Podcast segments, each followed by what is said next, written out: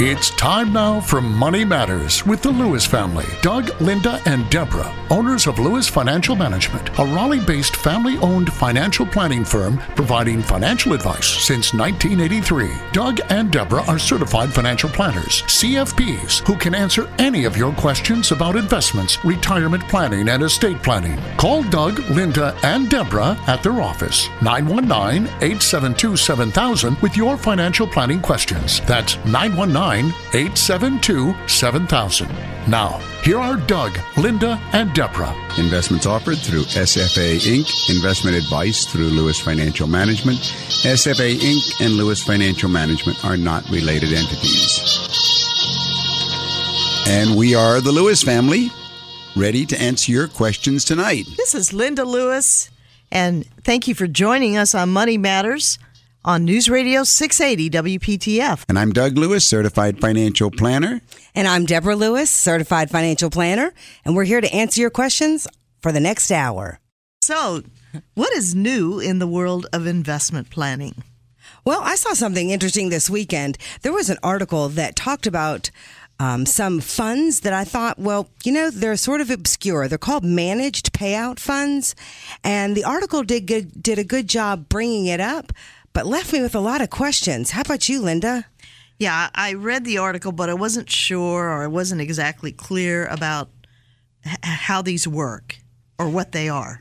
Yeah, the the story is like this, and it's not anything new that investors go through accumulation phases in their life, and then comes time they want to start taking money out of their investments. And so mutual fund firms help investors throughout the years, but they're still trying to find the right formula for investors to draw down those savings.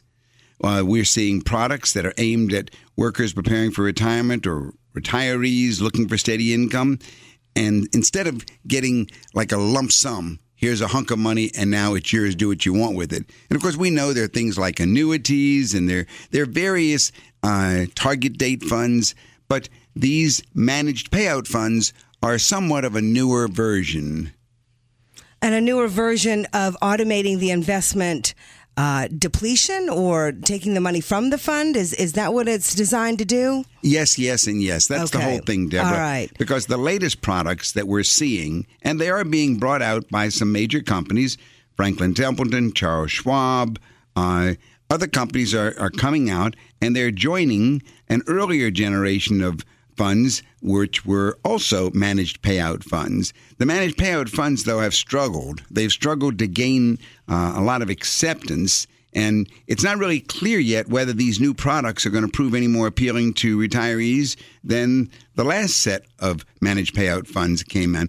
Uh, they're just uh, they're they're struggling. That's what they're doing. They're struggling to see if they can come up with a formula. True. I think that's why there's there's a lot of um, uh, maybe techniques that are out there. They're trying to give retirees a way to take money from the accumulated investments. But bottom line, what we always come back to is any rule of thumb is not going to apply to you.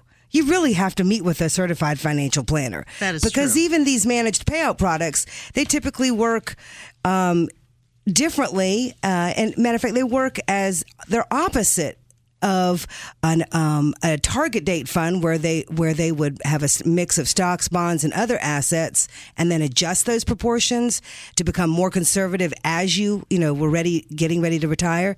Here they uh, work differently. So you would take they would you, by taking the lump sum, they would invest it for you in a way that would allow for a reliable stream of income to flow back out to you over a period of time. Um, and I'm guessing you would you would tell them how long you'd want that time period. Well, it's, it's if you think about it, the concept can be appealing to investors who are hesitant to buy annuities. And of course, we for many years now on this program have alerted investors to watch out for annuities because annuities are pitched, and I'll use that term quite uh, cautiously because there's a sales pitch that goes behind the sale of an annuity, which makes it look like you're getting a nice guaranteed stream of income, but without letting you know that you give up your principal. Or to say it another way, you give up all of your chickens in exchange for the eggs from those chickens. The insurance company keeps the chickens, if you will. That's an annuity. And so investors who are hesitant about annuities are are liking this type of investment because it also gives you a steady income.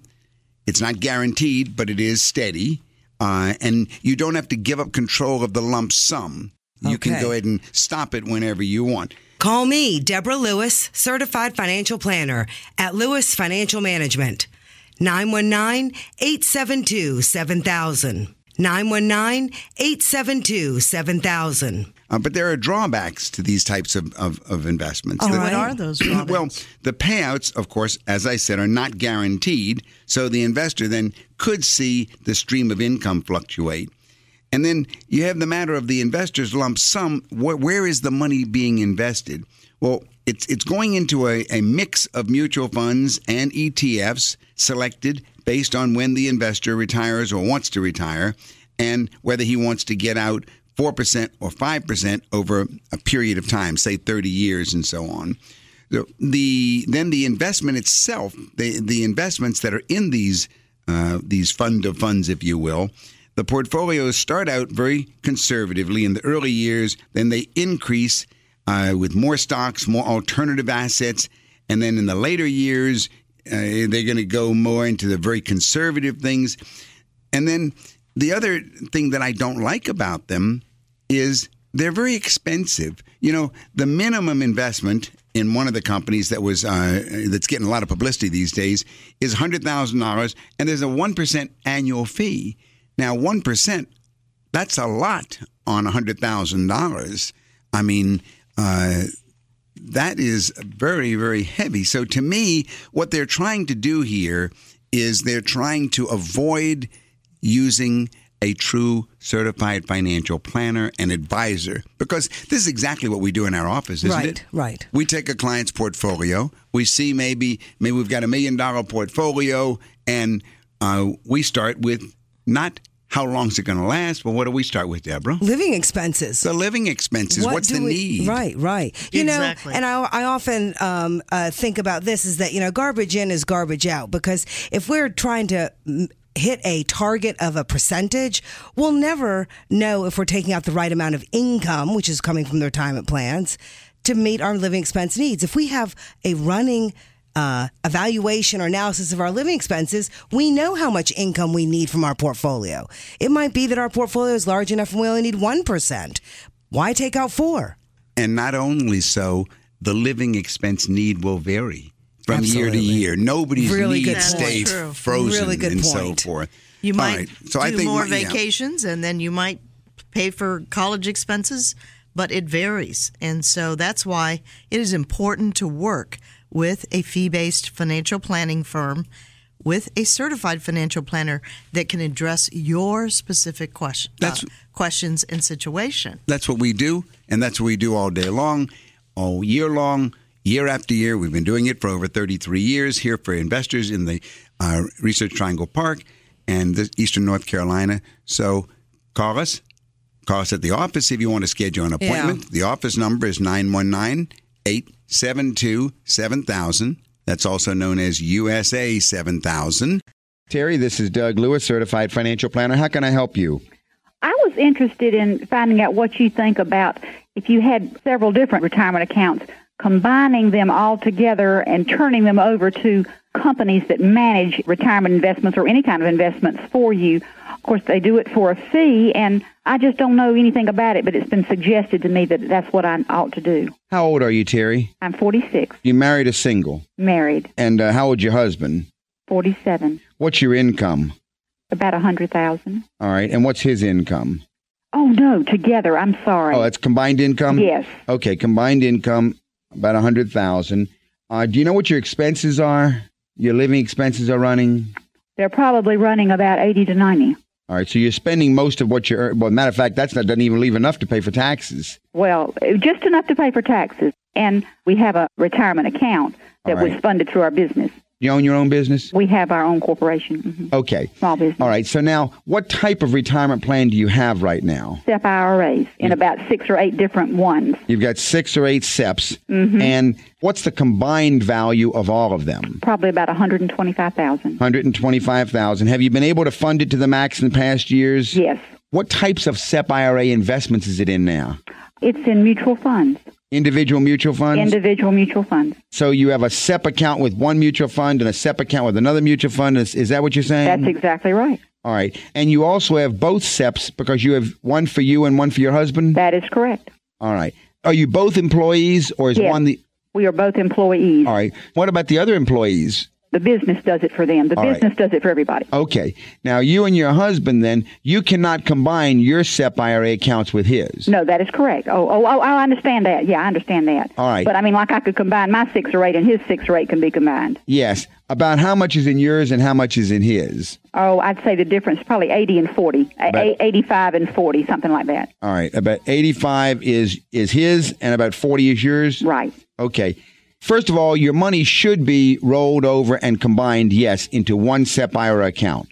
He should have his 85,000 with one trustee and you should have your 40,000 with another trustee. Okay. That does not necessarily mean, however, that you should give up mutual funds and give it to a money manager. Right. The problem gets bigger and bigger as the years go on about keeping the record keeping. So Right. you want the trustee to be one, where you're getting one consolidated statement, especially when you start wanting to go ahead and make withdrawals. Also, to move money. If you were to move it from one trustee to another trustee, you have to do a trustee to trustee transfer. And you can do that as many times as you want during the year, but they're usually surrender penalties to come away from one trustee to another. So, you, yes, you should be in one trustee. This is Deborah Lewis, certified financial planner at Lewis Financial Management. Our number at the office is 919 872 7000. Call me at 919 872 7000.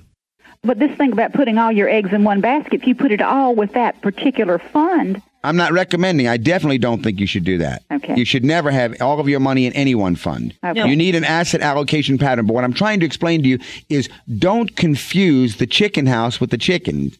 You just asked me, should all of your chickens be in one chicken house? The answer is yes. okay. But you don't want to have one big giant fat chicken and a bunch of little tiny chickens. You want all your chickens to be relatively the same size. Right. Your chickens are the investments. So your chicken house is like your trustee. Right. So you would have one trustee instead of having six or eight trustees, right? Right.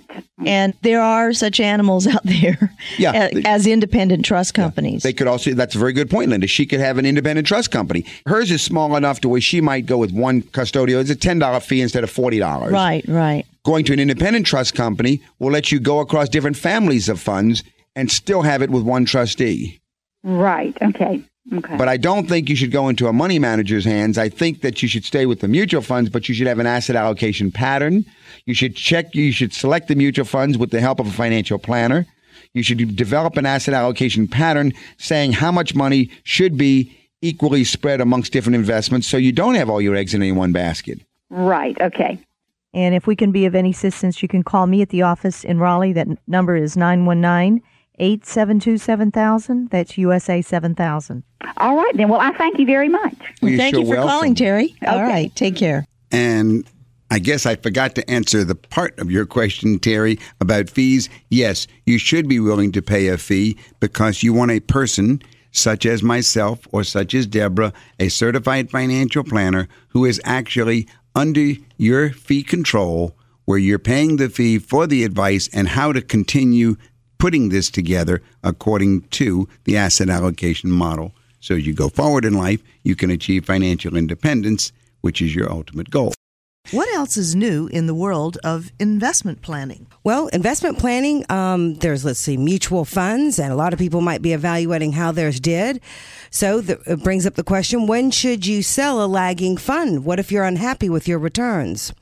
Let, let me bring it this uh, the subject then back to uh, a very uh, popular subject on this program: the difference between active and passive management. Okay. Now, of course, those of us that know the investment world and those of our listeners that read the Wall Street Journal and other financial news play, uh, newsletters are very aware of this debate: active versus passive, active versus passive. Uh, do you want mutual funds that are passive funds, or do you want actively managed funds? And passive funds are what are passive funds, Deborah? Uh, index funds. Index funds generally and ETFs. Those Yeah. are those are ones where the manager is not actively involved in trying to beat an index, but just rides with the index. Well, right now the opposite of passive, the active funds, over half of all actively managed funds are beating their benchmarks this year, according to Morningstar. And that's very rare. And so now all of a sudden, the question is well, what do you do if your actively managed fund, which is beating the indexes, is still underperforming other active managed funds? In other words, when do you sell? When do you get out of the fund? You know, it's uh, it, it's sort of interesting. Investors have roughly 120 billion dollars uh, that have gone into actively managed funds recently. That means there's a broad array of investors wondering whether to go ahead and bail out because many of those are underperforming. Uh, of course, you if you're if you're having faith in the manager, then you're just sort of having faith that the tide will turn. Right, but a big caution would be, I mean, while selling might stop the pain, it could be an un, it could be an unwise decision because you could just be chasing performance. And by throwing and that's just like throwing money at the latest hot fund. So, it's just as bad to sell a fund based on poor performance than it is um, you know, just trying to chase returns. Yeah, there are a few questions that you can ask, however. Okay. Uh, questions, tough questions. Questions like why did you originally buy the fund? Does the fund's investment philosophy still make sense to you? And does either past or recent performance provide any reason for hope that things are going to turn around? Well, those are good questions. So there can be a lot of things that you need to investigate, that you need to meet with a certified financial planner and find out whether or not the fund and why you went into it to begin with is still is still um, what the manager's focus is. Well, I think there are a couple of takeaways here. The takeaway for investors, at least, is don't rush to dump a fund that's lagging just because your timing could be off, and the fund may still fit your investment needs. But if you're going to invest in actively managed funds, you need to be prepared to spend the time and the effort to evaluate them. And of course, that brings us back to well, what do we do at Lewis Financial Management? with our clients' portfolios. Well, Doug, tell us a little bit more about what active management is. What's the difference between active management at our firm? All right, I think that's an important understanding. There is active management, which is the opposite of passive management. In other words, a mutual fund either has a group of stocks or bonds sort of designed to to be like an index, and the manager does very little in trying to beat the index. He tries just to keep smoothing the amount of one stock versus another, so it always looks like the same ratio of the uh, of the index. That's an that's an uh, passive fund. You're listening to Money Matters with Doug, Linda, and Deborah Lewis. Call to make an appointment with Deborah Lewis, certified financial planner of Lewis Financial Management. Call 919-872-7000 or visit our website dougandlinda.com. Active funds are funds whose managers are actively trying to always beat an index. And then we come to how do they do it? Well, how do they do it? Well, there are two ways. There are two ways of active management. One is at the company level research. This is a fundamental approach where where the manager is researching each individual company or each individual stock of a company and making his decisions based on what his research says. And another is another type of active management is technical analysis, whether they feel that the stock's uh, PE ratio is too high, whether it's uh, there are other indicators that are saying uh, there's a danger, we should get rid of this stock, and so forth. That's a technical analysis versus a fundamental research based analysis. Now, that's the difference between active management and the two kinds of active management. At Lewis Financial Management, we really are not very much in favor of technical analysis we uh, we really don't like alphas and betas and well we just that's right linda. They're, they're, yeah we don't want to know where the stock is going to be in 12 months. We want to know where the company is going to be in 12 months. That's right. And right. even more so we want to know that our managers are making the decisions along those lines along the research on the particular company. You might think of warren buffett's mm-hmm. we want we want our investors to have their money sort of spread over uh, a number of different warren buffett's. Uh, now that's active management. What do we do at Lewis Financial Management once we have selected mutual funds that are actively managed according to fundamental research? Then we add on the active advice to it. And the active advice is sort of the way that we design the portfolios for our investors. We're always focusing on reducing your risk.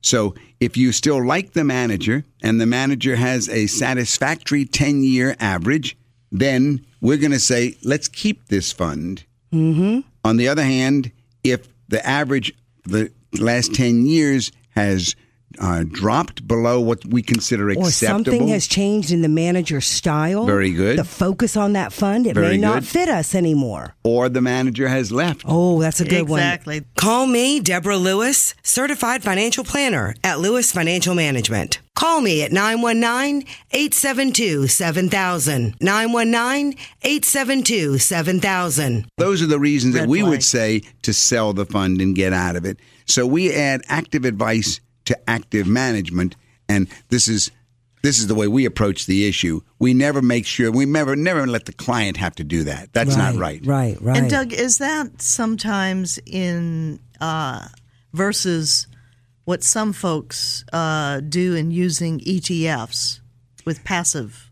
That's right. ETFs are another another vehicle, which is basically a passive vehicle. You're not looking at the individual stocks or the manager inside the fund. The fund is really trading as a stock. It's an exchange traded fund, so it's moving up and down itself. And people are buying and selling ETFs, and now you're in another world. This is not for financial planning the way we practice it at Lewis Financial Management. So, active management and active advice, that is what we offer at Lewis Financial Management LLC in Raleigh, North Carolina. And if you're listening this evening, thank you for joining us. And you're listening to Money Matters with the Lewis family on News Radio 680 WPTF. This is Deborah Lewis of Lewis Financial Management. Call us at 919 872 7000 to speak about your situation and to set up an appointment. 919 872 7000. Well, Doug uh, and Deborah, what is new in the world of, uh, I guess you'd call it cash flow planning, cash flow Yeah, and cash- retirement planning? Cash flow, I guess more maybe the sale of a business, those um, those calls that we get so much about. You know, how do I sell a business? You know, North Carolina is a great state for small business owners, but what about the end? So, when you want to sell a business, what do you do? Sometimes I, I think that business owners don't realize how powerful a charitable trust is as a technique to reduce the taxes on the sale of a family business. Yeah, it really is an issue that I think has escaped the majority of the small business owners in North Carolina. Okay, let's just take a client tonight. We'll call this client John. John, and we know John actually was one who did call to discuss the sale of his family business. So we'll take John. He's now 65 years old. He and his wife Betty, they're the sole owners of, let's call it Jones Company. They're looking for an exit strategy. They expect to sell Jones Company for $12 million. But because John and Betty have little invested in Jones Company, their accountant has estimated their taxes from this sale are going to be about $3 million. Wow, that would be hefty. So, if John and Betty are good examples of all of this um, wealth transfer that is occurring in the b- baby boom generation as it ages, many boomers probably are asking themselves some of these questions, Doug and Linda, and what they're probably concerned with is, well, how do I how do I get around this inevitable tax? Yeah, the exit strategy for the family business is something that is not focused on until, unfortunately, until it's right ready to happen. But a charitable trust actually can eliminate the taxes on the sale of a business, can create a current tax deduction, and also provide a business owner with income for life. Well, that sounds great. So, Doug, how do you successfully sell a business using a charitable trust? All right, I'm going to say that there are eight steps. Eight steps to make it happen. Number one step is design the trust. You have to define the trust type, who is the trustee, who are the beneficiaries, what's the payout rate, and how long you want the trust to last. Well, you just named a lot of things. I'm sure m- most people are saying, what do those things mean? Okay, well, there's different types of charitable trusts, And then the trustee is the person who's going to run the trust. So you have to find out do you want it to be yourself, your spouse, or a bank, or someone else? The beneficiary is who is going to be paid by the trustee. The payout rate is how much and how long do you want it to last. So you have to design the trust and get all those pieces in the design. That's step one. If you need help, call me, Deborah Lewis, 919 872 7000. 919 872 7000. Okay, step two.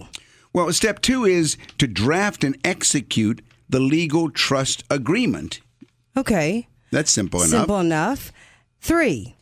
Now you have to determine the amount of company stock that you want to transfer to the trust.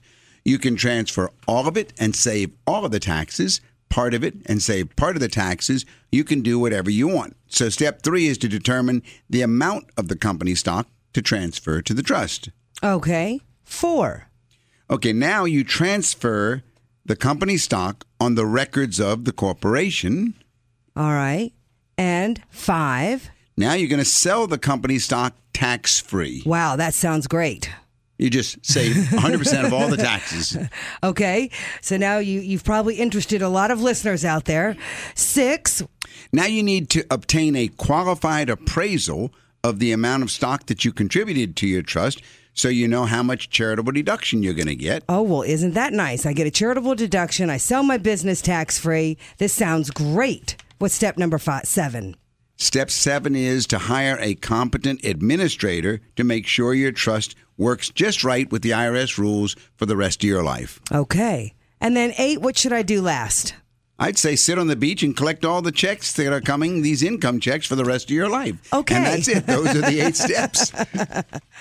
All right. Well, there's a lot of stuff in there that is um, complex, complicated, and probably needs to be handled by a real expert in this area. You see, the moral of the story is that a charitable trust plan can be a powerful component of a comprehensive business exit strategy. However, this does require specialized knowledge and skill. It's something that's not known very much uh, by many small business owners. So, who can do these things? Well, that's what we've been doing at Lewis Financial Management. We have been doing these for year after year after year, going through all those eight steps. And that's exactly the way that a small business owner can have his cake and eat it too, sell the business, pay no taxes, and get an income stream for life. Well, it sounds great. If this is your scenario, give us a call tonight. If they had sold the stock without the benefit of the trust, You're talking about John and Betty? Yeah, yeah. Okay, well, yeah, John and Betty, their story turned out really interestingly because based on our discussions, they transferred 20% of Jones Company. Yeah. Not the whole 12 million. They Okay. transferred 20%, which is about 2.4 million to the trust.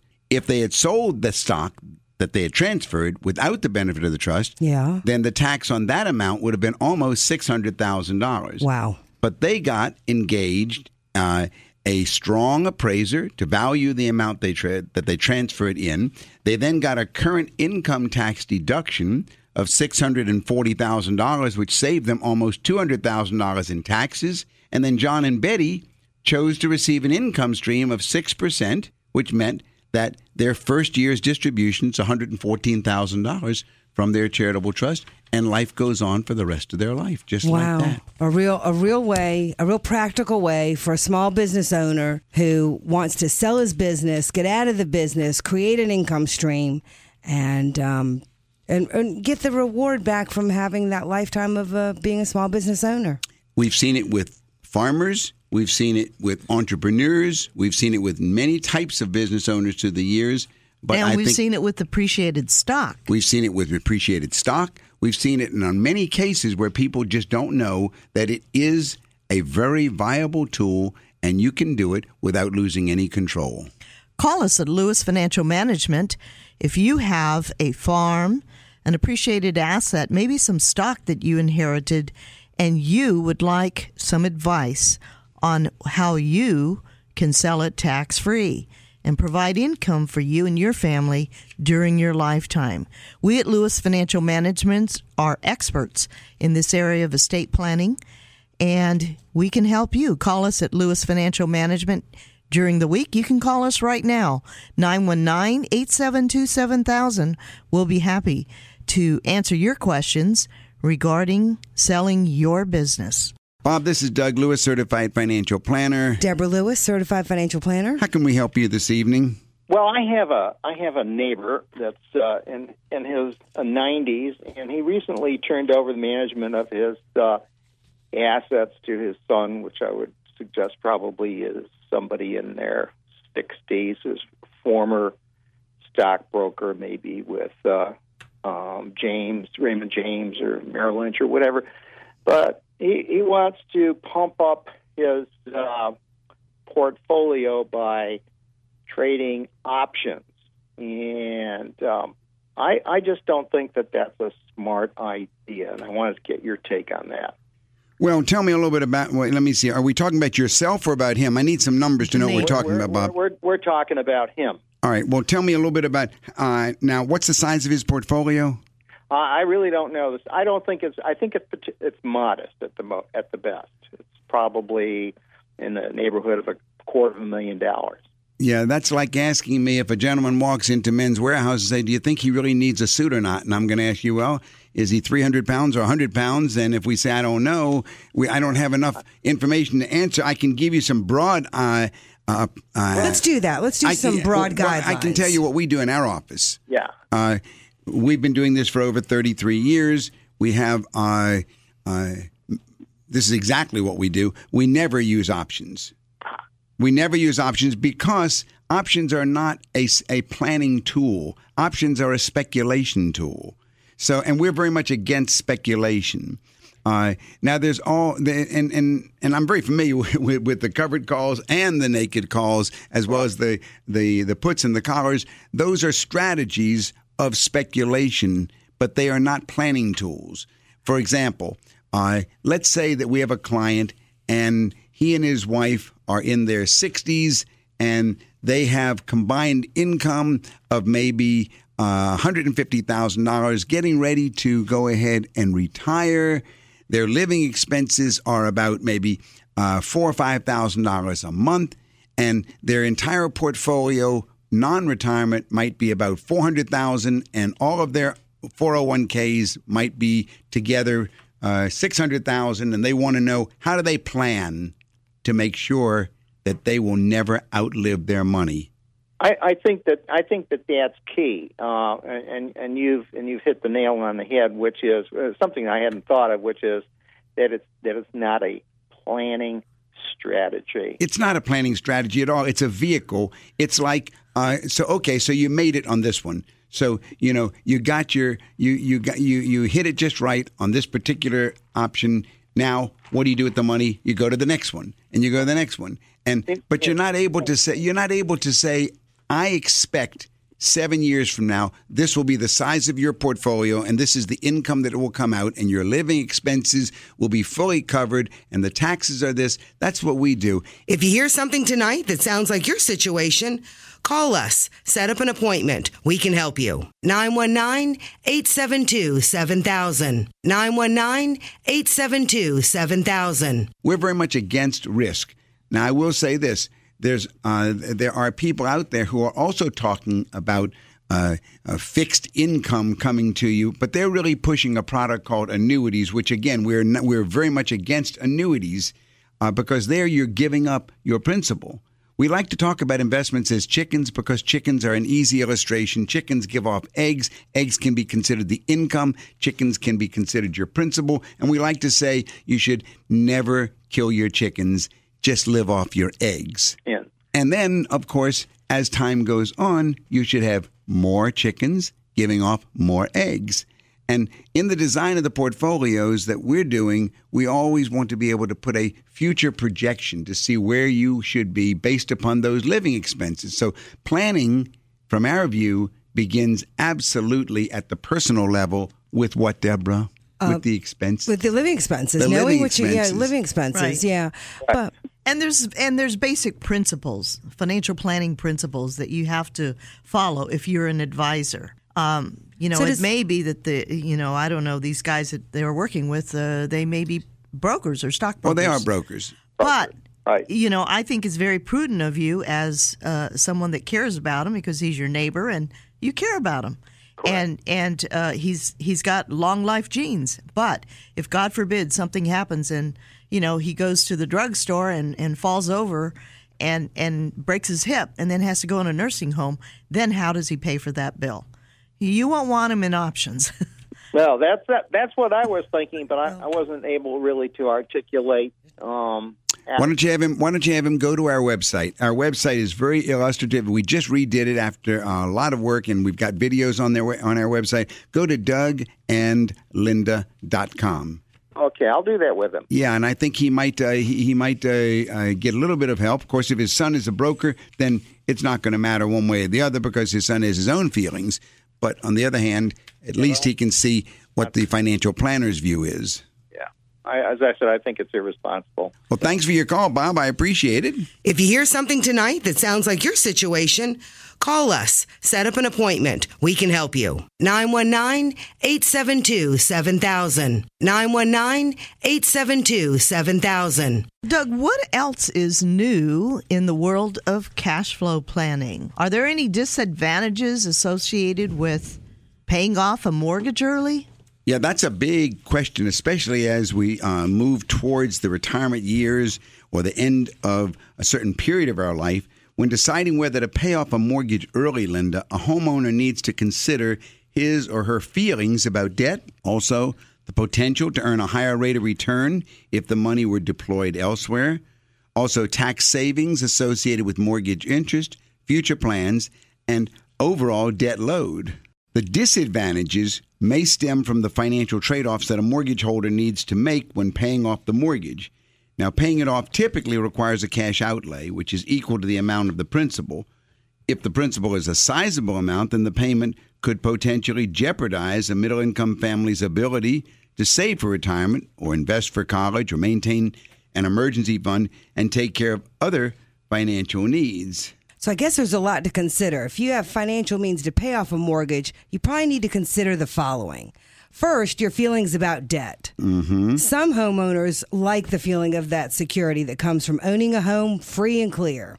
The other thing to consider, of course, is timeline. What is your timeline until retirement? Because your timeline until retirement may be a factor when making the decision. With 10 years or more remaining until you expect to retire, you could have time to build up a nest egg if you invest the money formerly used to pay a mortgage. Another thing, Doug, your tax savings. You really want to consider is it worth losing that tax savings? mortgage interest typically is tax deductible. And during the early years of a mortgage, when the interest payments are highest, many homeowners benefit from a sizable deduction.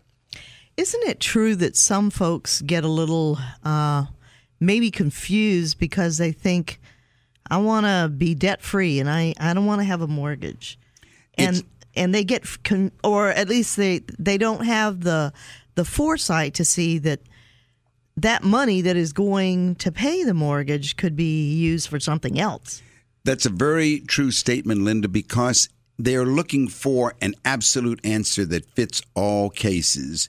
You know, owe no money, be totally debt free. And there's a, a radio personality, and that's his whole pitch all the time. Well, in some cases, that's the worst thing for you because, just as you said, that money could be deployed elsewhere, earning much more than taking it and just getting the mortgage gone from your house. But then there are other considerations exactly, and there is no one size fits all. In some cases, it's absolutely right to have your mortgage paid off early. In other cases, it's the worst thing for you.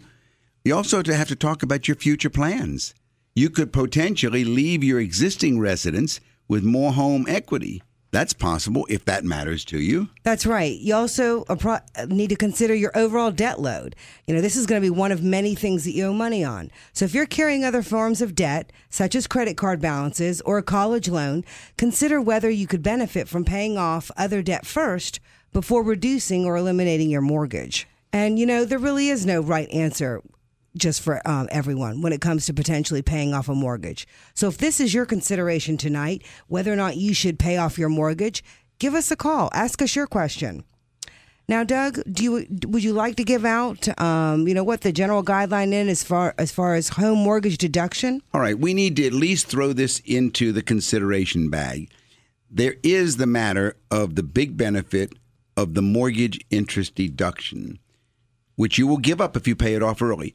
And so this is definitely a factor to be put into the equation. Well, there's lots to consider. This is Deborah Lewis of Lewis Financial Management. Call us at 919 872 7000 to set up an appointment to speak about your situation. 919 872 7000. Well, Chris, this is Doug Lewis, certified financial planner. How can I help you? Yeah, I have a question. I'm in the process of buying a house, and I'm trying to decide what type of um, what type of term to go with. Uh huh. And people have told me in the past that if you go with a 30 year loan, and if you make an extra payment towards the principal each year, that you would in turn almost pay it off in the same amount of time that you would on a 15 year loan. Uh huh. Is any of this true or? Well, it may be true and it may be it may be not true, but in either case, it's irrelevant. It's not part of the equation that you're concerned about. First of all, if you end up 15 years from now with a house with no mortgage and the inability to buy any food to live in the house, would you be happy just having a house paid off and no groceries? No, no, of course not. Okay. So the goal isn't to see how fast you can have a house with no mortgage on it. The goal is to see how soon you can achieve what's called financial independence. How old are you, Chris? 33. 33 years old. Generally, a 30 year on uh, will give you a greater tax savings than a 15 year mortgage. Okay. Because the percentage of your paycheck of your payment to the bank is going to be bigger on the 30 year mortgage than on the 15 year mortgage. Okay. And that means that more of your payment will be refunded to you in the way of a deduction on Schedule A on your tax return, which basically means that you have more money to invest towards financial independence. Now, if a person doesn't choose to start investing, then they're out of this equation totally because it only works if you're going to be accumulating what you save. If you go ahead and take a 30 year loan, then you are stretching your payments 15 years longer, yes, but your goal should be to accumulate the difference that you're not paying in your mor- in your mortgage payments. That money should be directed into an accumulation vehicle like a mutual fund. Okay. So that at the end of 15 years, and when we run these numbers in my office, we very often see because of the power of compound rate of return, at the end of 15 years of investments, you may be only halfway through your mortgage, or maybe even less. But for example, how much is the mortgage you're going to take out? The loan is 113. All right. So your goal should be at the end of 15 years to be able to have maybe 200 or 300,000 accumulated, have your house still halfway through your mortgage, then you can write a check for the remainder on the mortgage. Let's say you have still 60,000 left to pay on your mortgage. If you've got $250,000 accumulated, you write a check for $60,000, you pay off the mortgage, and maybe you've got 170 or 180 or 190 left in cash, plus you still have the home paid off. Do you see what I'm saying? Uh huh, sure did. That's the power of the compound rate of return because the 15 year mortgage will only go down at a simple rate of return. Okay. Uh, also, you will get a better tax relief along the way. So, at your age, you want a 30 year amortization rather than a 15 year. Oh, I certainly appreciate it. Jot down my office number. It's 872 7000. That's 919 872 7000. And some people remember that as just USA 7000. All right, great. Thank you for calling. Thank you. So, Doug, Linda, we were talking about taxes, the taxes that might be due on inherited retirement accounts. Yeah, because many people are now aware that we really don't have much of an estate tax problem at all. But most people are not aware of the fact that there is still one huge tax still looming, and that is what we call the IRD tax, the income on respective decedent tax. And that is the tax that is due on retirement accounts that are inherited. That's right, because let's not forget money set aside in an IRA or a 401k is untaxed income. So it has to be taxed at some point. And let's say you um, leave or bequeath a stock in a regular taxable account, and if that has climbed in value, the cost of the investment for tax purposes automatically rises to its current value as of the death of the of the owner. This is step up in cost basis. And this means that the potential capital gains tax bill can disappear. So But- that's yeah, great. that's great. But let's be clear what you just said, Deborah, because our listeners may not understand. That is wonderful. What that says is if you bought a stock for $100,000 or a mutual fund for $100,000 years ago and it grew to be a million dollars and you die today, your heirs can sell it tax free the next day because the cost that you paid for a hundred uh, a hundred thousand is now considered a million dollar cost and a million dollar sale price leaves zero gain and zero tax. That is what's happening, and that's the step up in basis. But that's only if it wasn't inside a retirement account. so If you die owning re- traditional retirement accounts like 401ks and IRAs, then the income taxes are still going to have to be paid by your heirs. There Okay. is no step up in basis. For the typical household that's approaching retirement age, retirement accounts are generally the second largest asset that they own after their home. I'm realizing more and more these years that the our clients who uh, we talk about the middle class millionaire, Mm-hmm. they've worked hard, they've accumulated through their life, and on paper they are worth over a million dollars. And yes, their home is a big piece of it, but I'm surprised to see how many hardworking Americans have accumulated in their 401k 500, 600, 700,000 dollars. Call me, Deborah Lewis, certified financial planner at Lewis Financial Management. 919 872 7000. 919 872 7000. so Doug, what should we do? Well, there are a couple of things you can do. First of all, you could uh, just you could do you could ignore the traditional advice for retirees, which says tap out your your uh, taxable accounts first and leave your retirement accounts to to grow tax deferred and and and go that way. Now I say that's the typical thought out there. It's not what we practice at Lewis Financial Management. Okay. So, you So instead- that's one, yeah. So Uh-huh. all right. So instead, you go, you'd go the other way. You'd say, well, let's get it out. Let's start drawing it out, drawing it out from the uh, from the my IRA and moving it over into my personal portfolio so that it will have step up in basis. Right. So even if I didn't need to use it to live off of, and it was a part of my uh, withdrawal my withdrawal system, I could have it even reinvested in my personal port- portfolio, and then my heir would inherit it at step up in basis. That's exactly right. Now, that's one possibility. Another possibility, which I'm not in favor of, but which people are talking about when they're looking at this problem that's that's looming, uh, is to move towards Roth IRAs. I don't think that's a wise decision because that means I'm paying the taxes now. And another way that people are talking about it is, well, maybe we should get some insurance. Maybe we should buy life insurance that will go ahead cover and the taxes. cover that tax, that IRD tax that's going to be happening to my children when they get this million dollar uh, retirement account that I have accumulated, and they're going to have to pay three hundred thousand dollars in taxes. Maybe I should get three hundred thousand dollars of life insurance. Okay. There's now, a yeah, Doug. Well, we have recently had a case yes. that where we used a different technique altogether. Tell us about that. What else is possible? I really like talking about this because this one is quite unique. It could make sense to leave your IRA not to your children. We're assuming your spouse is gone now. Mm-hmm. Leave it to a charitable remainder trust for the benefit of your mm-hmm. children. And that's what you're talking about, Deborah. Right. We have done that because now technically you're leaving it to a charity, and the charity pays no tax. so you keep it intact inside the CRT, That's right. and then there are no taxes paid only as it comes out, right? Only as the income comes out to your beneficiaries. That's, right. exactly right. Your kids. And, and part of that is going to be non-taxable, and part of that's going to be taxable. The trust then lets your heirs enjoy lifetime withdrawals from the IRA. Very creative. Now, I- yeah. these are definitely strategies that we would use only if we look at the total picture. Isn't that right? Sure, it We has to make comp- sense. You know, each case is is different from the other.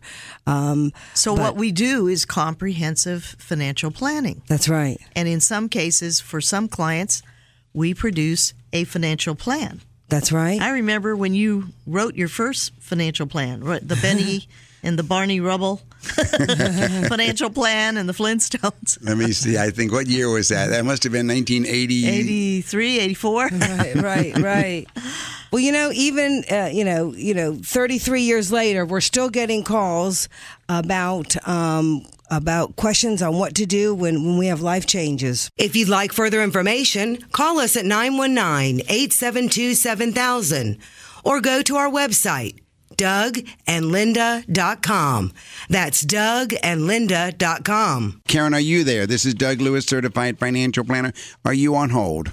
Yes, I am. How can we help you, Karen? I have uh, one of my uh, portfolios with Vanguard, and I'm going to be 90, and I live off my, uh, you know, finance, uh, my portfolios, and uh, I have a portfolio with them which is Wellesley, uh, intermediate corporate, and high yield corporate, and there's 135,000 in those three, with the Wellesley the highest amount in it, um, about 67,000 in Wellesley, and the rest is intermediate corporate and high yield. And um, I was just concerned what your opinion would be. Well, let me ask you a couple of questions. You say you're 90 years old, Karen? I'm going to be in August. And what is the entire size? Congratulations. the the entire size of your of, of all of your portfolio. You said this is one part of it. Yeah, well, I, I have different portfolios. All right. So what are the, what's the total of all of your portfolios? First of all, outside of IRAs. I would say about um, mm, about three hundred thousand. all right. So it's about three hundred thousand total, and is all of it outside of IRAs? Oh yes. Okay. All right. Why do you have these funds? That's the first question I would ask you. I have these funds because I I live on my uh, But I mean, why did you select these funds versus another fund? Well I I researched them and listened to you and I listened to a lot of financial programs and I came to this decision.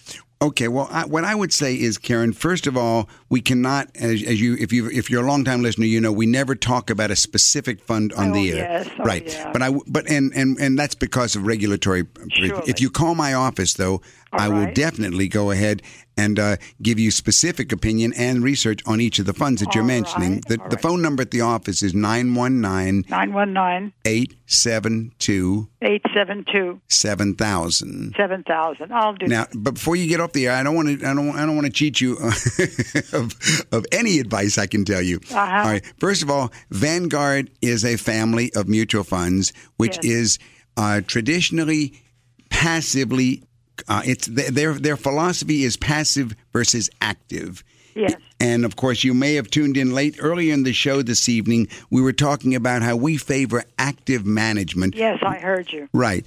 And so uh, that's the first thing to let you know is that we do favor active management versus versus passive. But everything is designed starting with the client themselves. And I would love to go through all of you. You know what your expenses are, what your living expenses, and to be able to work backwards to see if I think this is the best place or should you be in a better arrangement, a better allocation. Fine, fine. I will give you a call. Uh, comes the first part of the week. Thank Sounds you so great. much for good, calling. good. We will definitely go through the specifics then, Karen. All right. All right. Thank you for calling. And thanks for being a longtime listener. This is Deborah Lewis, certified financial planner at Lewis Financial Management. Our number at the office is 919 872 7000. Call me at 919 872 7000. You've been listening to Money Matters with Doug, Linda, and Deborah Lewis. Money Matters provides you with a personal financial hotline on any subject where money really matters. For more information, you can call Doug, Linda, or Deborah in Raleigh at 919 872 7000. That's USA 7000. Listen again next Saturday and Sunday at 5 p.m. for Money Matters with the Lewises on 680 WPTF.